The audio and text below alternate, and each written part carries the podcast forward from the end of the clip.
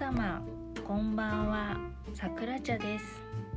ポッドキャストをお聞きの皆様にちょっとした情報をお伝えできればと思っております。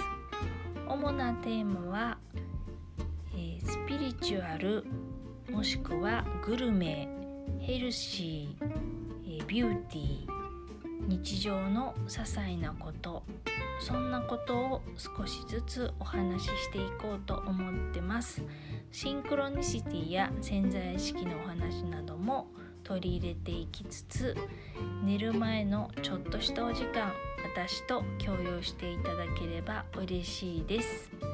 ではでは。